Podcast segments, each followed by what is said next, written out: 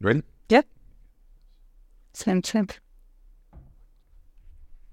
By the way, sh- shooting at uh, noon, I noticed way more on it than yeah? nine, ten p.m. Okay. And I used to have a day job. Yeah. And I'd have to. You quit your everything. Day job. I did three months ago. Thank you. Thank you. And and and I couldn't shoot at noon for obvious mm. reasons. But a couple episodes on a weekend I shot at noon, and I noticed it was Yara, the tennis player, and the chef, uh, Abdul yeah. Hakim Murad. Those two were at noon.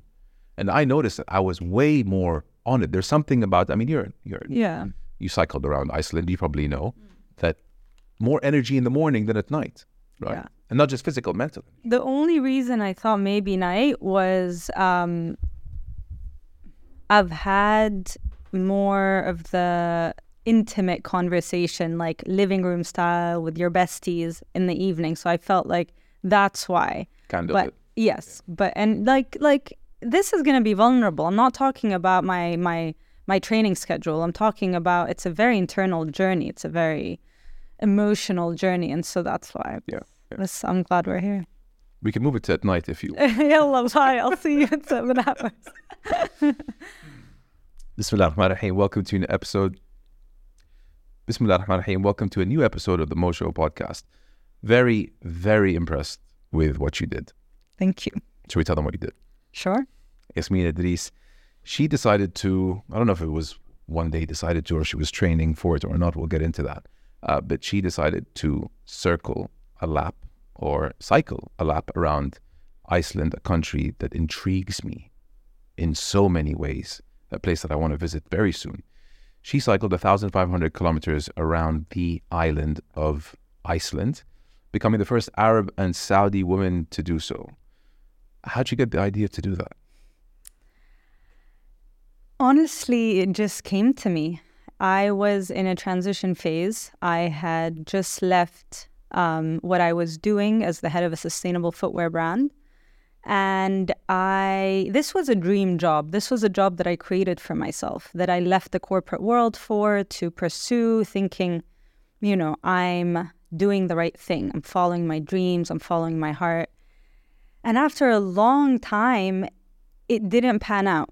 And I stepped away from it, kind of disheartened. And I thought, okay, I have this time now to, to think of what I want to do next. And I didn't want to jump to the next thing immediately just to fill my time out of fear for not doing anything.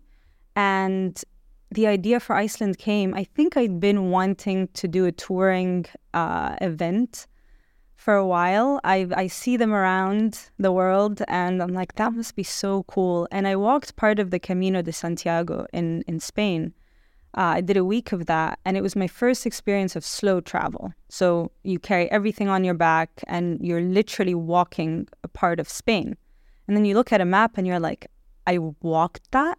It's insane. It's the slowest form of travel. Is that north of Spain? Camino? North of Spain. By Basque Country, right? Yes. Um, and it was incredible. The way you connect with the place that you're in is next level. You have all day to yourself to be with your thoughts, which can be heaven or hell. Um, and I loved the idea of slow travel. I wanted something a little bit faster than on foot, though. And cycling felt like the perfect medium. And Iceland, subhanAllah, I think it's just one of those things that just needed to happen. It popped into my head. And I think I loved the rawness of the landscape and the power. It's super open, raw. Um, yeah, just a powerful land, volcanic, icy. It's got everything. Um, and the openness of it, I think, was what drew me. Um, I knew it was going to be windy. And I started training for that. Did you come from a background, I mean, you, you did touch that you were working for an active sportswear, and, and I don't want to make any assumptions that you were into fitness. I want to know, did you have a good fitness routine, training regiment before Iceland? Or is it something that you really had to gear up for? I had, I've always been on the more athletic side. Um, I ran uh, two marathons and trained for that, for oh, those. Okay. Yeah. No, that's enough. Next question. Yeah. So, no, but wait, I, I didn't Um, so, so when you're training for a marathon, it's very disciplined. It's it's it's like four to six times a week, distances, you know, endurance. It's it's tough on the and running is, is tough on your joints. But um, I was never a cyclist at all. Like the first time I clipped into my my bike was a month and a half before Iceland, before the starting line, and I fell a few times, and it was embarrassing. Fa- falling on a bike is embarrassing because it's not like this epic fall. It's like you're falling because you're clipped, you're you're stuck to your bike, and you didn't unclip quickly enough. So it's like a slow, you know. How do you get off the bike? You just. Um, it's a leg motion. Yeah, oh. It's a foot motion. It's very, very quick and easy. But in the beginning, you're not used to it. And then sometimes you unclip one foot, but it's the wrong foot and you fall. Um, so no, not at all. Very, as very much a beginner, I hired a cycling coach who was virtual. So she'd send me my schedule and how long I needed to go. And I, I had a trainer who gave me gym stuff just to like make sure my upper body was also like holding me up on the bike, because it's also you're you're st- you're in this position for hours on end, so it's a full body thing that you're trying to prepare for. Um, so yeah, I two took, quick reflections. Yeah, um, the bike, is it similar to the ones that are used in in a triathlon or Tour de France? Neither. It's Neither. Very heavy. These are light because Tour de France and and uh, a triathlon, you're trying to go fast. What's the name of the bike so we can know? Uh, it's a Surly um, touring bike. It's the only one that they make. I'm blanking on the name. They have they have cool, quirky names, but it's the only one they make. You'll so, send us pictures so we can put one up on the screen. Yeah, for sure. Um, so it's heavy. It's like metal, not aluminum. It's um, it's sturdy. It's supposed to be your home for whatever you're doing. And it's got four bags. So I was carrying total, I think, about sixty pounds, maybe forty kilos. When you eventually got there, was there any shock to the system that here it is, we're, you know, we're about to do a lap of this country, which fifteen hundred kilometers, that's that's from Jeddah to Eastern Eastern Province. That's that's pretty much exactly it. And I know how long that is because I've driven it, yeah. and, and I almost shot myself. So, so I can't imagine cycling it. On the day of... how did you feel body-wise, mental-wise? I was a bit a bit numb, a bit dissociated with, with what was about to happen. The day before, I I was nervous, but I was so ready. Don't forget, there's a build-up to this. For four months, you know, you're telling people, you're, you know this is coming, you're imagining it on the bike, visualizing yourself on it, and finally here we are. And the starting point as well as the finish point wasn't anything really big and, and, and ceremonial. It's literally a random point on the highway that we marked. And so you're like, this is weird. I'm just, we're stopped on the side of the highway and I'm about to go cycle around this country and come exactly back to this point. Um, There's a highway that, that does the circumference. So I biked Route One, which is the Ring Road, which is a route that goes around the entirety of Iceland. So it's one road, you can't get lost. Insane winds, thirty mile per hour gusts and above. Um, like imagine you're biking forward as fast as you can and then you're being blown backwards.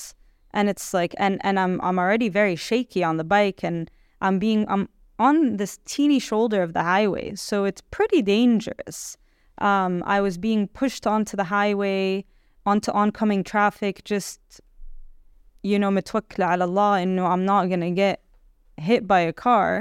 Um, and after I felt I had been pushed, I, I had one or two close calls. I was just like, I'm going to get off and walk. Um, until the wind. Until the wind abated a little bit. Um, and anyway, there was a tunnel coming up that didn't allow bikes. Um, and so I took this long detour, which I didn't do again. For all the upcoming tunnels, I just biked through them. Um, but it was this long detour that took me, that added a day to the trip, basically.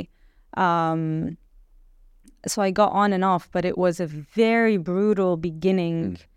Uh, of this journey, and it was like telling me, like, this is gonna be tough, buckle up. Are, are you are you happy that you faced that reality on day one? Um, am I happy that I faced that reality on day one? I don't know. I don't know. Um, it was brutal. I, it was some of the toughest stuff I've ever done. I broke down at the end of the day because the way that first day went, day one and three were, were the, the toughest.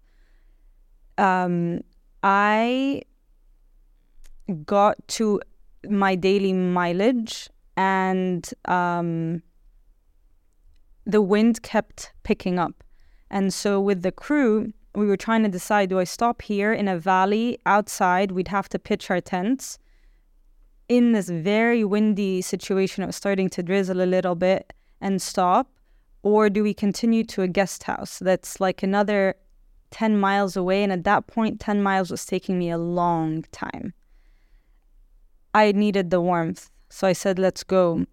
What's the temperature? Um, eight degrees. In July? Mm. Do these people see, see a day over ten? They do. I got a, I, I prayed for, for sun. I got it. It was only eighteen degrees. And I'm like, please no. Because you're so close to the sun. It, it's eighteen felt like thirty. I felt like I was burning up. I'm like, give me the cold. Because you can always regulate the cold. You can't regulate the heat. Um, so I get to the guest house. You know, the crew's there celebrating. And I'm just broken. I, I ignore them. I keep biking and get off my bike. Throw the bike. Go to a private place and like literally break down. My legs were shot. They were shaking. I couldn't feel them. And I don't know why I was crying. Like there was no mental reason. I was just exhausted. Day one? Day one. I get to the guest house. They're not expecting us. So they don't have food, but there's a school visit. And after some negotiations, they're like, only she can eat some of the food if there's any left after the kids. Everyone else got Pizza Hut that they had to drive miles to get. Um, One of our sponsors. Yeah, cool. Um, you you probably didn't have a margarita from Pizza Hut, did you? I didn't. I had the lasagna that the kids had for their school trip, and I was happy with it. And I just, I was staring at the wall. I'm like, how am I going to do this again tomorrow and the day after and the day after? So I retreated to my room. Um... I needed to be with myself and figure this out because this was a month-long thing. Go to bed, wake up as if nothing happened. Legs super ready to go. I did not understand how many hours what that was. Probably like six and a half, seven. It's you get twenty-four hour daylight in the summer, so. But six is six hours enough when you're doing something different? Probably not, but you never get peak performance conditions when you're doing these things. And the team is waiting for you to say go. Yes, I have. I had four rest days in the pocket, and the team's like, "Take it tomorrow. It's okay. We'll figure it out." And I'm like, "I can't take my rest day on my second day. That won't work." Um, but I felt good. I was ready to go the next day. SubhanAllah. The reason why I asked you if you, if you know, going through what you did in day one was a blessing, yeah. or or not, yeah, is because I think that night you got mentally stronger. Mm. Because it's uh, you kind of got punched in the mouth, mm. um, proverbially speaking. Yeah, uh, and and that prepared you for what's to come. And my guess is that day one was one of the hardest, if not. It was. I thought it would be the hardest. Day three ended up being the hardest, just because the winds picked up more and it was hillier. So I was getting. Uh, we call the wind the invisible hill. So I was getting wind and actual hills. So it was double. And the cars, for some reason, the vans were nowhere to be seen. We were we, we were agreeing to meet at certain points every dozen, every dozen miles or so. Um, they weren't there. And I start to rely on seeing the vans, just even if I don't stop, just as a psychological marker. And I wasn't seeing them. And I was getting frustrated and I felt super alone and I like broke down. I, I did get uh, pushed off the road at that point and uh, was able to unclip on time. But I was just like, the hell am I doing? This was day three. And I wasn't even getting to my daily mileage of fifty miles, about seventy K. I couldn't. It was impossible. I was totally depleted and reaching maybe thirty. And I'm like, how am I going to do this? That night, we decided to change our strategy and work with the wind instead of with like a regular nine to five day job. Like, oh, we'll wake up, ride until the night. Like, let's ride when the wind's at its lowest. We were not looking at weather. We were not looking at terrain. And, and day three, after day three was when we started to. So it was about six p.m. when I arrived, totally shot. Um... And we agreed that night that I would wake up at two thirty to start writing um, in the night, because I had twenty-four hour daylight. That was an advantage. Um, and that's when I started, when things shifted a little bit. And I started writing better. You know, I had to work with the environment instead of when you think are writable hours. It's very disorienting. You know, you're Super. out of your comfort zone, say the least, but even something as as as uh, sun up and sun down, sun down, sun up and sun, even something as sun up and sun down, which is something we, we take for granted. Yeah. You, you didn't have that norm either. Mm-hmm. Forget about the wind, forget about the cold, forget about the time zone. Something as simple as sun up and sun down. Yeah. You didn't have. No. So disorienting to say the least. Yeah. In so many ways, you know, my I was sleeping in a tent. Um, That was uncomfortable, not because I, w- I didn't like sleeping on the air mattress. Like, I wish I slept just on the ground. Um, so my sleep was really not very good. Um, I was eating whatever we could find at the convenience store, which was instant noodles and stuff. You didn't come prepared with your packed meals? No, we were told that we would refill at gas stations most likely. I we bought a few prepared meals, but dehydrated meals that you use for things like this. Um, but, you know, it's got a ton of sodium. It's not fresh food. I'm eating at odd hours of the day. I'm trying to fuel my body. And so I'm eating a lot more. It's, it's just super, just a totally different way of living, of going through a day. Would you look at the nutritional element of it differently if you were to do it again? Do you think that was something that could be improved?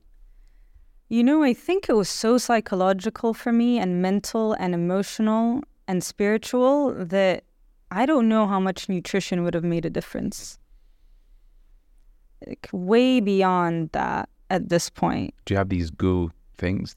Uh, did I have some of these? No, I was buying these uh, protein pancakes okay. from the road. And they hold you to your next meal? Frankly, I don't think I was eating very well.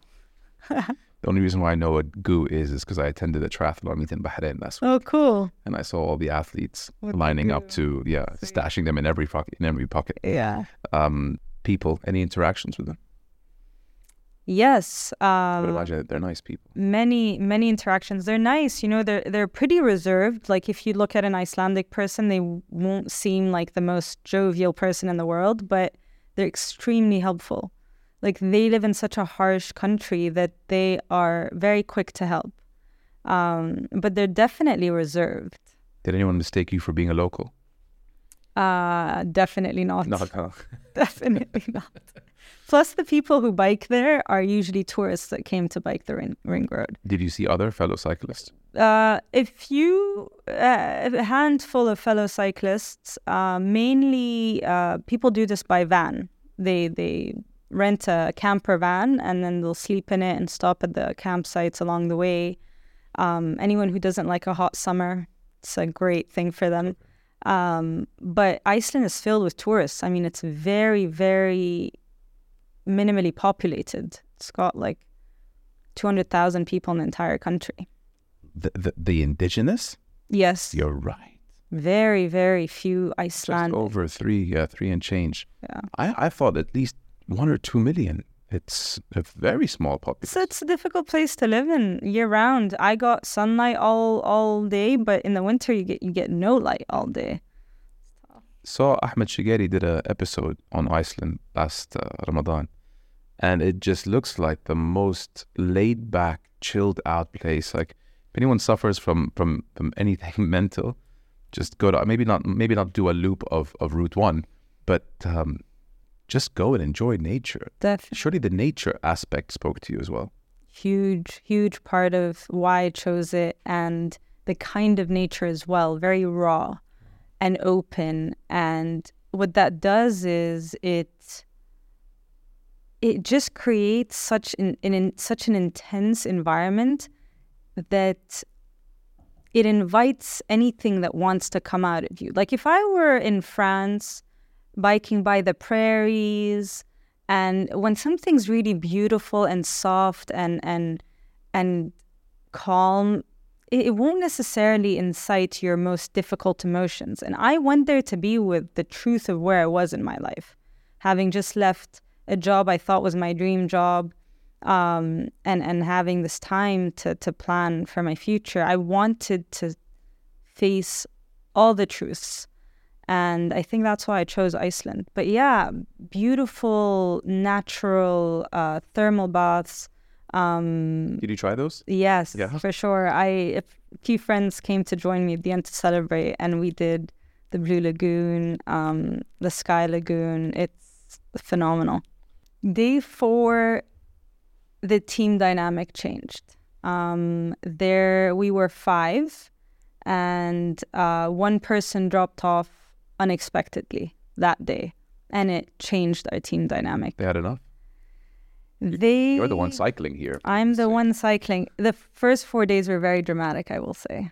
Um, this person was with us, and they were creating this drama. It was very much, it kind of, it was very felt. And I was, I was having to deal with that on top of having to cycle. You don't need that. I really did not need that. Um, day four, this person left and things calmed down. They were painful, but they calmed down a little bit. And then it was planned for the assistant cameraman to leave after seven days. So after the first week, it ended up just being me, Kathy, and Madison. Um, what are their jobs? So Kathy is a very close friend of mine who is there to support with logistics and um, to kind of create the narrative of this documentary. Where are we going to stay tonight? Where's the food? Blah, blah, blah. And then Madison is the lead filmmaker. Um, so just three women.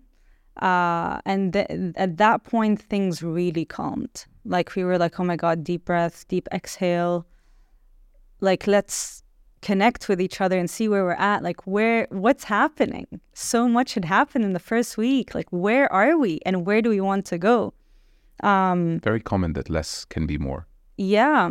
And I think the fact that we were all women and we were already close friends helped even more to to to just be at ease and let this be what it needed to be and what needed to come out to come out. That's where my emotion, my bigger emotions started to come out because I felt safe to express them with these two ladies.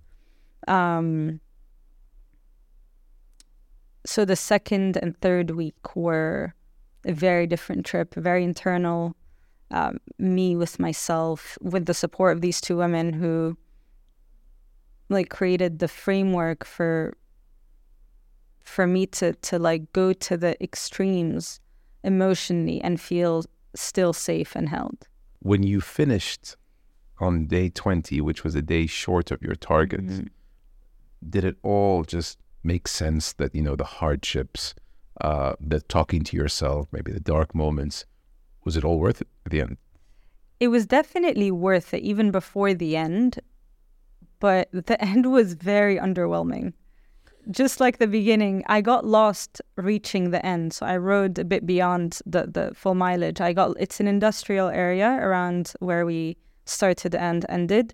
Um, and I had to be, I had the crew on, on the phone and on loudspeaker guiding me to where they were because I just couldn't find it.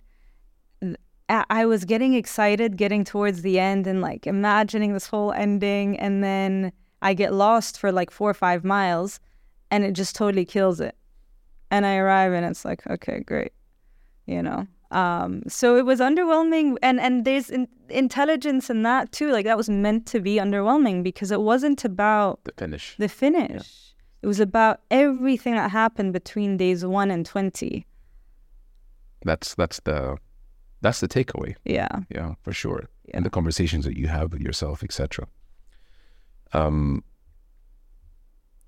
you mentioned um, masculine versus feminine approach to a challenge. Yeah, and you know you're a perfect person to ask because you know you were met with this challenge. Mm-hmm. Um, I want to know, like, h- how did you approach it, and how would your approach differ from how a, a male would? Um, yeah. And and people might say, well, you know, she's not a male. Why are you asking her that?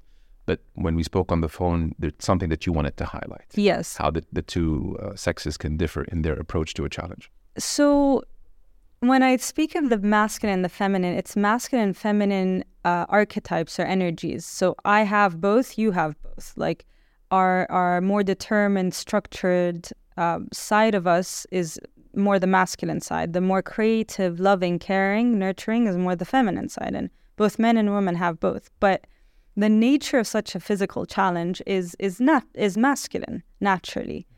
Um, and in the beginning, having the two guys on the team and hearing their their their encouragements, um, it was very much a masculine approach of just go, determination, keep pushing. And it all came to head at day four, when day four was supposed to be my first rest day. But because the first three days were so intense, I needed to catch up on the mileage.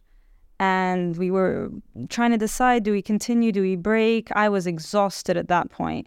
And the compromise was I would ride half the distance. And uh, it so happened that we there's a village there. So we would stop, see if there's a guest house or a campsite, and decide. I reached there, and there were two options laid out to me by one of the guys from the team. It was, keep going, you've got this. It's only nine a.m. and you already did half the distance, because I woke up at two thirty before. Um, you know, you look good, like, let's just keep going. And the other side, which was given to me by one of the women, was rest.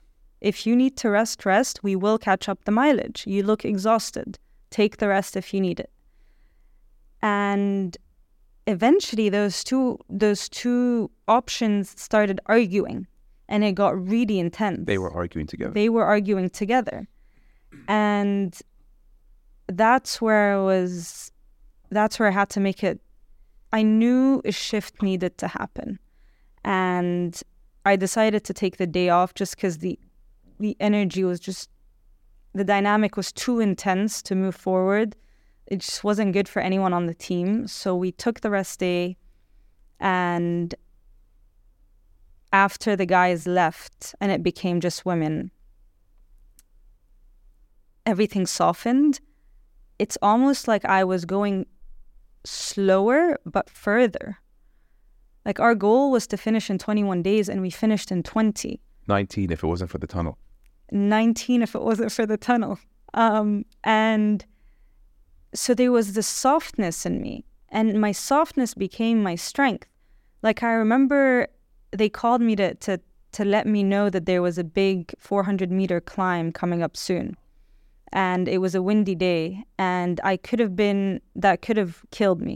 Like, just made me stop, take a rest, get, but instead I put on, like, soft music, and I I was like, okay.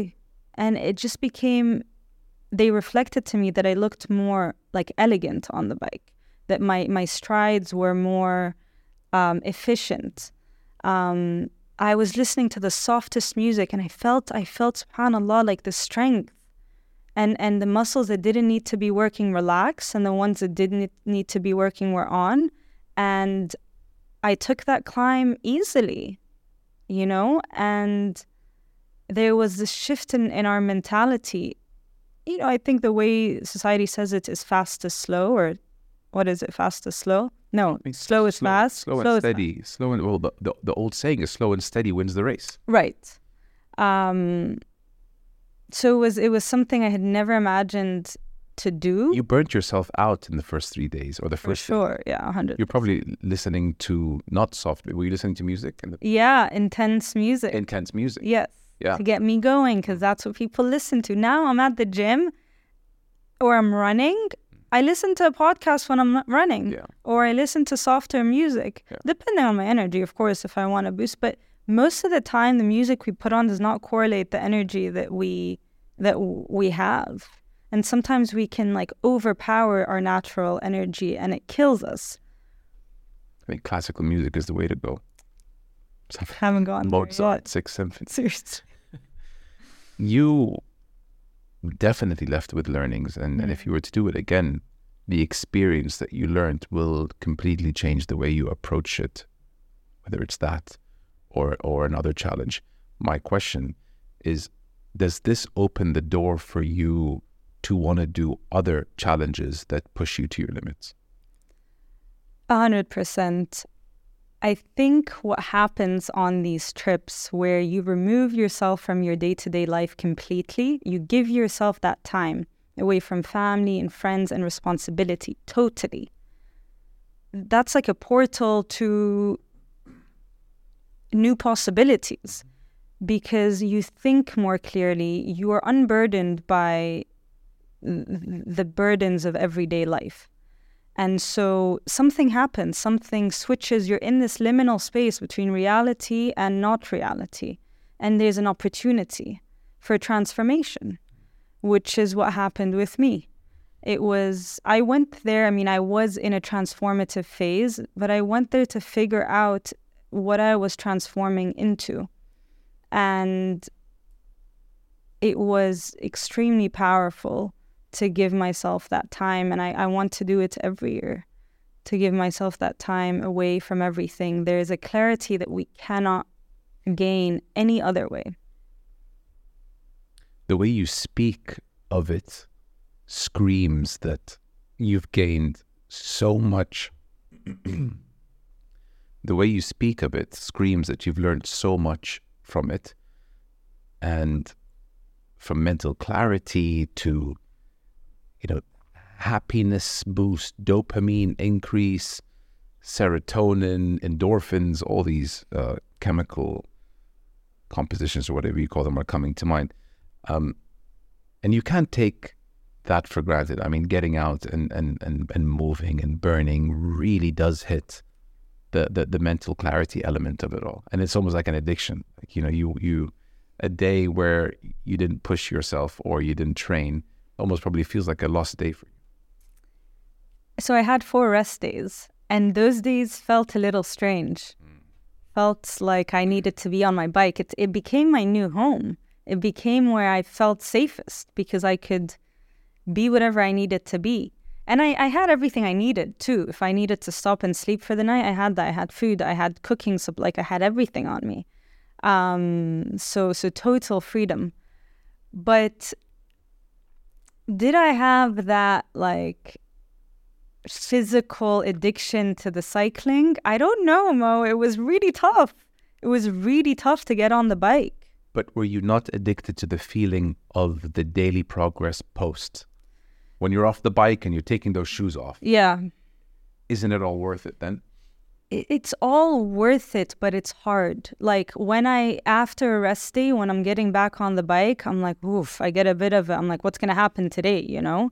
So growth isn't easy. Growth isn't like a a ride on, on the roller coaster, you know? It's, it can be intense and it can not, but I just never knew what I was going to get that day. And there was a bit of an apprehension and, of course, a curiosity. No doubt. And and a, a book I recently listened to on audio, and it's one of my favorite titles for any book, is The Obstacles is the Way. Mm. So the only way to prosperity, to growth, to where we want to be is via the obstacles. Yes. If if you're not going through obstacles, you're on the wrong damn road. Seriously. And, and, and just to hear that you waking up every day, ooh, well, what's today going to throw at me is so inspiring to hear because you know it's coming. Mm-hmm. Yet you are like saying, bring it. So I think what I want to make clear is there are people who wake up and they're like, I'm going to I'm going to face all my challenges with all this like courage and I'm excited for it.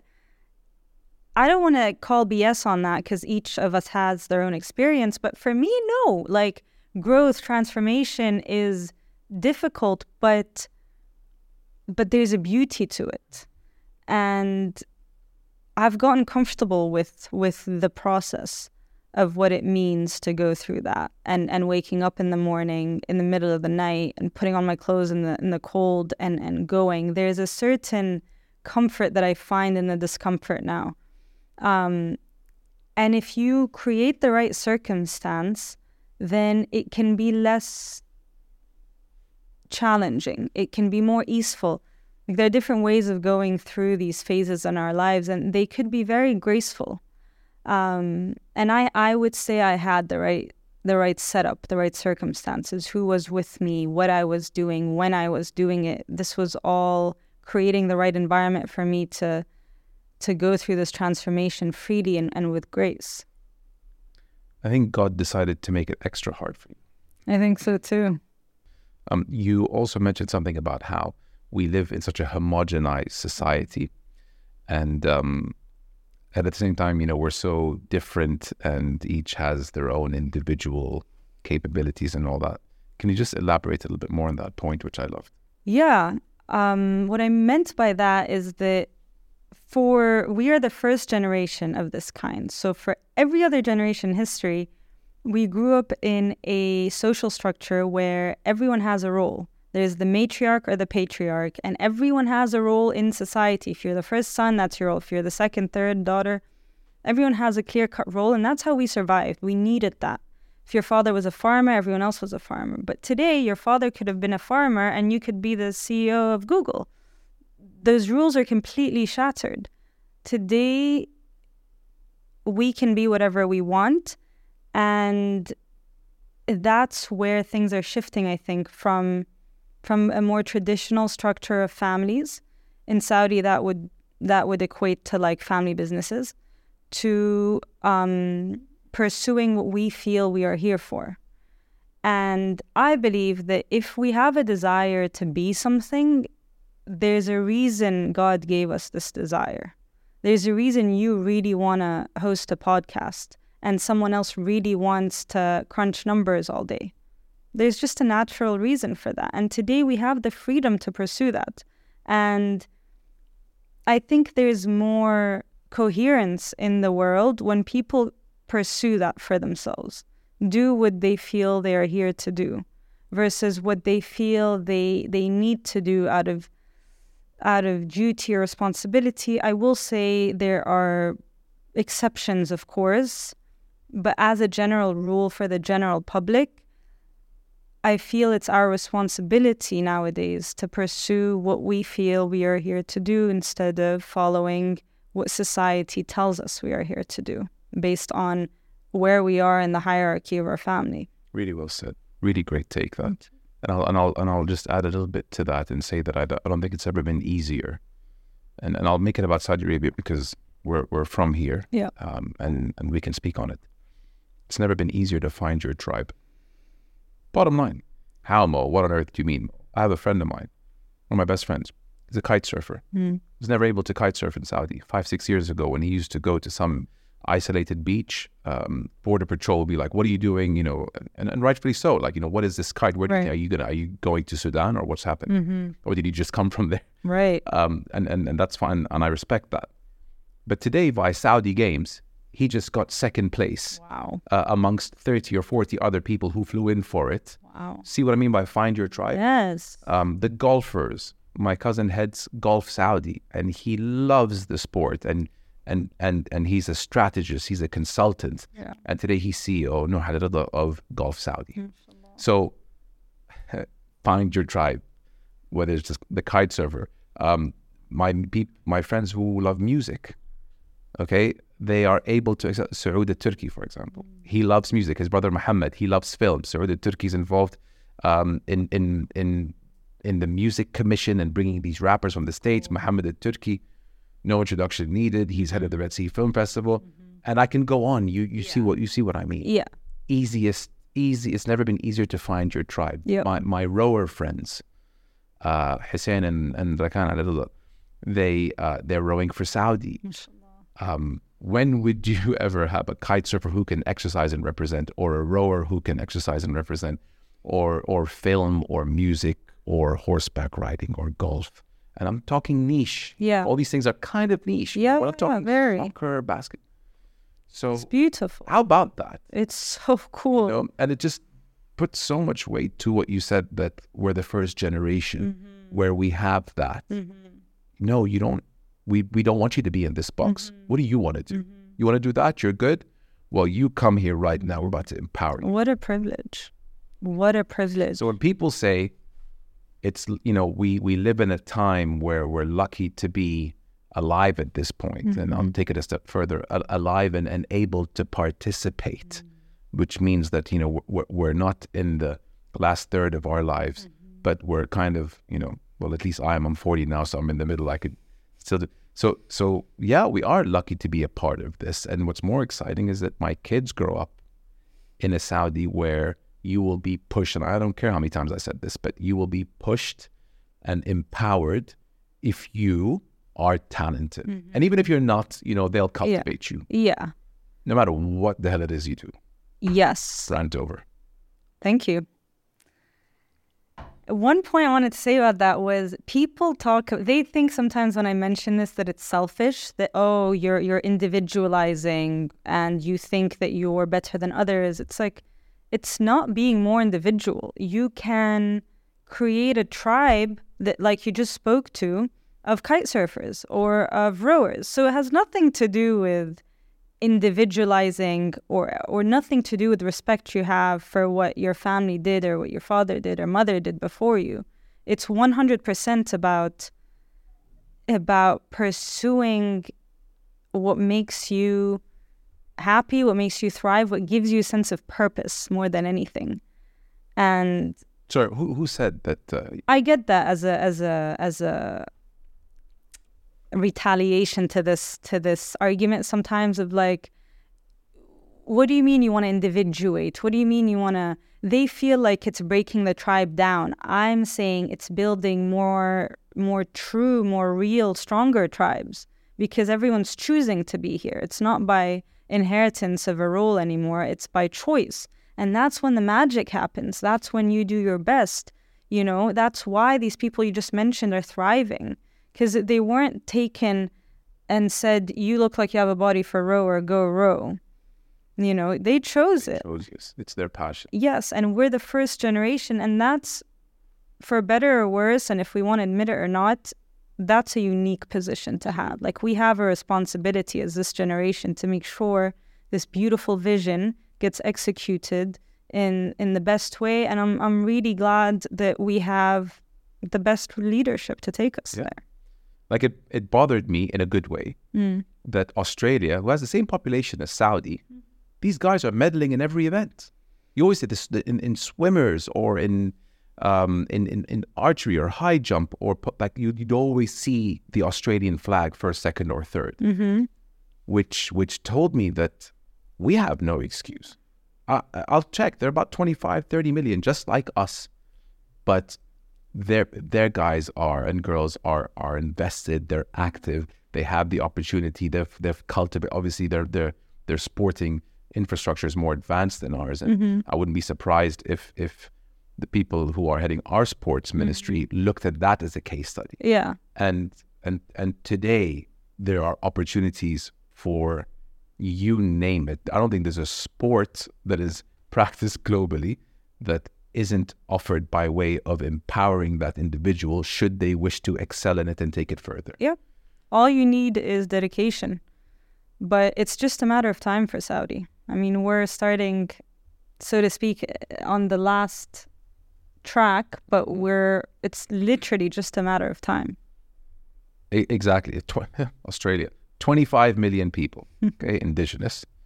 Saudi, pop, there's twenty-five.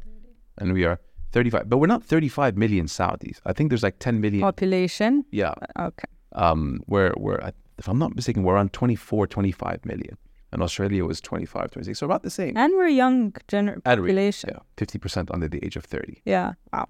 Yeah. Um, which which is which is really encouraging, because, you know, it's it's um um grassroots level. Yeah. So as these as these guys come up, yeah. you're going to have a lot of influx. Yeah. yeah. Came across a, a Saudi pole vaulter, pole vault, the stick. Yeah, you, yeah. You put it and then you go over the thing. This guy meddled in Asia. Wow. I'm so sorry if I forgot your name, I'll, but but very soon we'll all know your name. six seventeen, and he and he pole vaulted for one of the top ten schools in the U S, like one of these Ohio State, like one of these yeah. big schools. And eighteen years old, eighteen, nineteen, body bit like jacked. Wow. And he just meddled in Asia. Mashallah. So look out for him in the Olympics, inshallah. Yeah. Pole vault. I know. Talk about niche interest. Very impressive guy. Ah, I love it when we digress. It's all about that. Open-ended question here, yep. which I came across a week ago, and I took a note of it for your episode. And it is, and it goes, is suffering necessary for our existence? Yes. Um, Why? I recently saw a uh, experiment that they did. They created this dome with the perfect conditions for plant life to grow, um, trees mainly, and the trees died after a year. Why? Because there was no wind. And the wind acted as resistance that forced the tree to have to grow up. And without the wind, without the resistance, there was no growth. And that's a perfect example of why. If you look at the most impressive people in the world, they've all had a story with some sort of adversity or resistance. And if you told me at the beginning of my life, do you want an easy life or an easy but stagnant life, but you wouldn't have to work for anything ever, or a more dynamic, difficult life that would, but you would grow from it, I would choose the latter every time without a second guess. Hard times create strong men. And I have seen that. I've seen examples of that. Strong men create good times. Good times create weak men. Weak men create hard times. It's kind of a cycle. Yeah. So you'd have a person, guy or or a girl, who would have it hard. They'd work so hard so they can make a better life for themselves. They make a better life for themselves. They get money. They have children. The children have it easy because they didn't have to work as hard as the man. So that easy moment makes times hard for that child. And and then the cycle just continues. I don't know if I'm explaining it the right no, way. No, one hundred percent. Yeah, one hundred percent. Yeah. And I think you can create the hardships for yourself. Like sometimes things are just given to you and you can go through your life without doing much. But I think... I think that's part of the reason why I chose to put myself in this situation, because I wanted to expedite the process. Um, and I also want to say hard doesn't mean, doesn't mean um, bad. Bad. Mm. Like there can be so much joy and there can be so much pleasure in difficulty. Um, I hate the gym, but I love how I feel when I'm done. Okay, but what about something that you're doing and it's hard, but while it's hard, it's fun? You know, like there's also that. People really shy away from difficulty because they're afraid of it. But if you're in the right mindset and you allow for things, hard can be fun, or it can be... There's, there's a certain... What I'm thinking about is like a light in the darkness. And being that light. And yeah. I get it. My mind went to Formula One drivers who lose two liters of water in a race and mm. they're doing it for an hour and a half. Mm. It's hard, but it's a game. Yeah. It, it's a race. It's a game. It's, yeah. it's a gamified approach. And they're, as, as much as it's G-force on the body and it's a struggle and it's, but I think they're having fun. Oh, they love it. Do you know? Like, yeah. That's where my mind... Yeah, and goes. They're traveling every week and... And they're, yeah. Yeah. Cool. Dream, dream, dream job, I think. Um, yeah. If you can enjoy this, the suffering and the struggle, if you can while you are, because you'll you'll probably, you know, reap the rewards of it when it's done. But if you can enjoy the process, the mm-hmm. grueling process, I think that's a great, great place to be in. Either enjoy the process, which is totally possible, I've experienced it, or find moments of pleasure and joy in the process. Like those who climb Everest, that have yeah. climbed Everest. Yes. I didn't ask her if she enjoyed the process, the climb, yeah. the last two days when you see the peak, yeah. and it's probably the most challenging because it's coldest wind, your best friend. Mm-hmm. Uh, it's it's icier, uh, the air is thinner.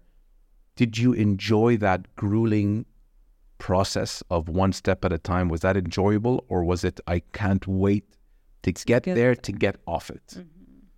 I would bet it's the first the first option. And enjoying. Yeah. yeah. Yeah. Especially when you're getting so close. Because she's gone back a billion times to do super cool things, you know. Anyone ever tell you, forget about this idea that you want to go to Iceland and, and circle it, like, um, you know, it's absolutely pointless. Did you get that from anyone? A lot. In the beginning, especially as I was sharing it with people, Um, they were like, you should be focusing on finding a job or, or your next thing. And I'm like, that's exactly what I'm going to Iceland for. And it's okay for me to take six months off because I've never taken that time off since kindergarten.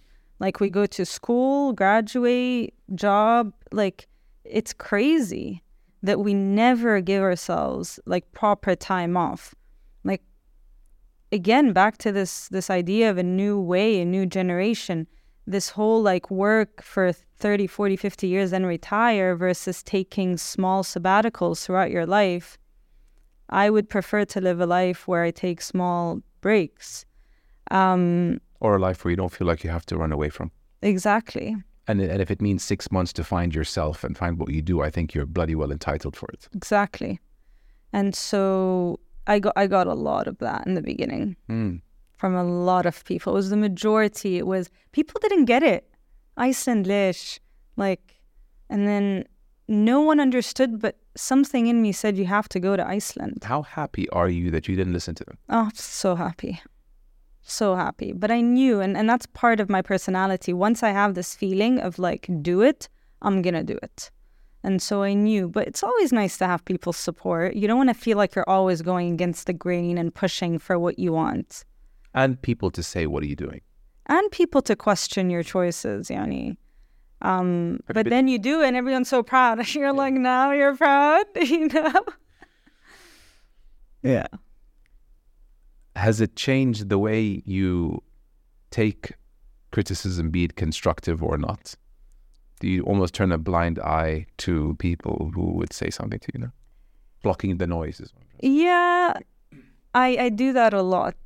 And uh, my family doesn't like it, but it's it's part of how I protect my dreams. Especially when, when I when I label something a dream, it means it's past all the stages to arrive at what I would call a dream, which means it's stuck for long enough. It creates enough of a fire in me. I'm dreaming about it at night. I it's all I want to research in the morning. That's a dream. Iceland was that. When I have that, no one can say anything to dissuade me from it.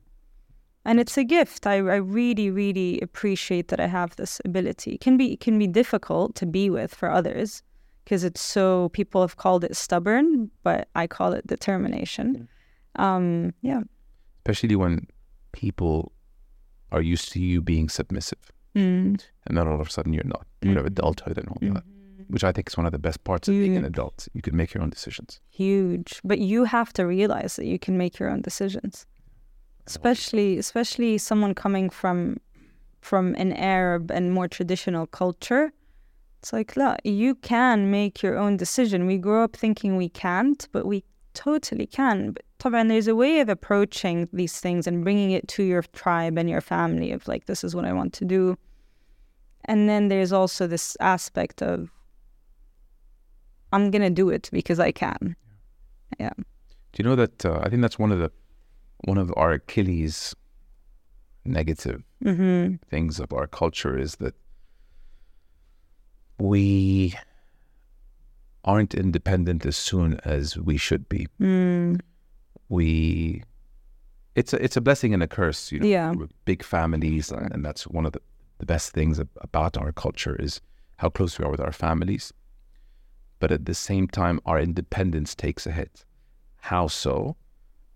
I found out recently that kids age five upwards in Japan take themselves to school via underground or subway or tube or whatever you want to call it. They go solo, alone, to school at the age of five. The thought process is the parent can't drop them because the parent has to work. Yeah. And they know how to get from point A to B and back. It's just part of the culture. That's how they do it. So these guys are independent way, way before we are, where it's almost normal for Uh, you know, a, a child to be taken to school by his parent up until the age of what? fifteen, wow. fourteen. Parents are dropping up sixteen. Something I, I realized in the U K when I went to school there at the age of eleven, uh, that they're a lot more independent than my schoolmates in Saudi. Mm-hmm. And and thus I grew in, in, in tandem with them. You were in that environment? Yeah, I was in that environment. And, you know, you're doing your own Same. laundry. You know, you're, no one's chasing you for homework. Same. You know, you have no nanny, if we're going to call a spade a spade. Big one. So that's um, something that I feel could be improved over here, the, the early independence aspect. Same. I also went to boarding school um, in Switzerland, though, and we had these seven challenges in a year. And they weren't like little kid challenges. They were intense, like half marathon oh. from zero. Without training. It's up to you to train if you want to train. Otherwise, either way, you're going to run a half marathon. Um, you know, running to the top of the mountain, skiing at night in like icy conditions, finding your way through the forest. Um, the, as cliche as it sounds, it does form you. Putting yourself in these or, or being put in these difficult situations does form you. Yeah, you're right. Do you now know what is a waste of time and what isn't? In general in life? In general in life, yes.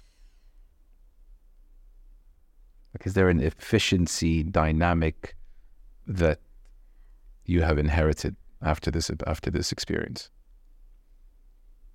I think what I inherited from this experience is stopping to question why I'm feeling the way I'm feeling in any given moment, especially if I don't like the way I'm feeling.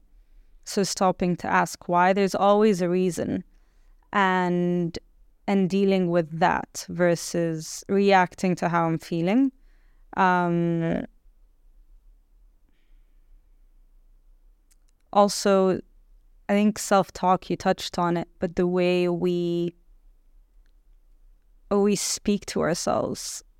And I think for, for me, a big part of what I went through and am actively going through is is self-image. I feel like that's a new theme that's come up for me to deal with. Again, not by mistake. Um, and there's a lot of, there can be a lot of negative self-talk. Yeah. I was never really like that. I was always pretty gentle with myself. And I, I'm, I'm happy with who I am, alhamdulillah. Um, I've always worked on who I am, on myself. Um, but this is surfacing now, and I'm like, okay, so apparently I haven't worked on it enough, you know, or there's a higher level of freedom that I'm meant to attain in order to feel really confident and good in my skin. And so these questions are bubbling up and like coming back to, to really being gentle with ourselves and okay, this includes whether you spend today doing not much or like trusting that there's a process that's happening, that's being given to you, that's for your best interest. As long as, as, for me, as long as I keep believing that things are conspiring in my favor, that everything, absolutely everything that happens in my life is for my benefit, yeah. then then you're, there's a certain trust in the inner workings of the world, you know, and, and what God has planned for you. one hundred percent. And there's a there's a... Istislam, there's just like this comfort of like, I'm just going to relax for a moment and let things happen. Well said. Well said. You've been dropping some gems in this episode. I got some. Jim Carrey said what? Uh, life isn't uh, what happens to you, but what happens for you. Mm. Life is, I think that was his quote. That that resonated a lot. It's interesting that he would say that. Yeah, it, he's quite quite the character. Yeah, I think he's gone through a lot. A lot. Yeah. Comedians do, because yeah. they spend all their lives making Crazy. people laugh. And and then they realize that they have made everyone laugh but themselves. And then it hits them. Um, what's yeah, David, David Letterman as well. Oh, he, oh really? He, he he also, like when he left corporate news, C B S, yeah. sort of thing, grew a beard. Yeah, I saw beard. that series. And you could tell that he'd much rather have that serious intimate than the thirty-second. Like yeah, the, almost like a like a clown, or mm. you know, not, not say that he's a clown, but like yeah. just to make people laugh on like a commercial. Yeah, and I bet they like measure the like decibels of laughs that they get. Oh my god, the yeah. pressure. Yeah, yeah, yeah, absolutely. Um, talking to ourselves. On the subject of talking to ourselves, the easiest person you can lie to is yourself. Mm. And I've noticed that a lot, even with me. I, I tell myself, oh, you only gained a kilo or two, but I won't weigh myself because I know it's more than that, for example. Um, so talking to yourself positively can really have an effect. Talking to yourself negatively, and also the lies you tell yourself mm. can can can really have its effect. Mm-hmm. So it's such... The, probably the most important, no, it is the most important conversation you have oh, is, is with sure. yourself. You hear that all the time. For sure. Yeah. And to bring it back to Iceland, when I was encouraging of myself, I always went further. Then when I was hard on myself, well, yalla, let's go, and why aren't you, and why this, and why that. Whenever I was gentle with myself and, and encourage, I would speak to myself like I was my own mother or my own like cheerleader. Yalla habibti, let's go. You know what I mean? Like personifying yourself, creating that distance. It's pretty powerful. I, I hadn't read about it at all before. I just started doing it because I was running out of options. And plus, you go a bit cuckoo when you're out there on your own. But that's what that's what yourself needed. Yeah. Your body told you you need to speak to it as your inner child, as you were yeah. speaking to your inner child. Exactly. That is fascinating. Exactly. Yeah. And like all this talk about self-talk, this is all inner child work, I think. It is, yeah, you know? a thousand percent. Yeah, definitely. Yeah. What's next, though? What What's the next uh, challenge you want to go for, and when? And can I be your support vehicle driver? Please. Um, I think I, I, ooh, I have one in mind. I don't know if I'm ready to share. That's fine. It might be different. It's fine. You can tell us anyway. But... Uh, I think that the, the bigger picture of what's next, because this is it's a it's very personal work, and and I, I don't want to just leave it for myself. I want to share it. Yeah. I think the next level is to bring people and support them on their own journeys. This was a sort of pilgrimage for me. I, I kind of speak to, to it with myself as a pilgrimage. Spiritual. It was very spiritual. Far from just being physical. A hundred percent. And so to bring other people on their own journeys and to provide the safety that I had to to see what's out there, to, to see what's inside of them, to break the internal barriers and see the truth with a capital T, and, and be totally safe and supported in it. This has a dream job written all, all over it. We'll leave it at that. Leave it at that. Thanks for coming on the show. Thanks for having me. Really appreciated the stories. Such a pleasure. Yeah. Good luck with your next uh, ventures and projects and ad- and adventures. Thanks.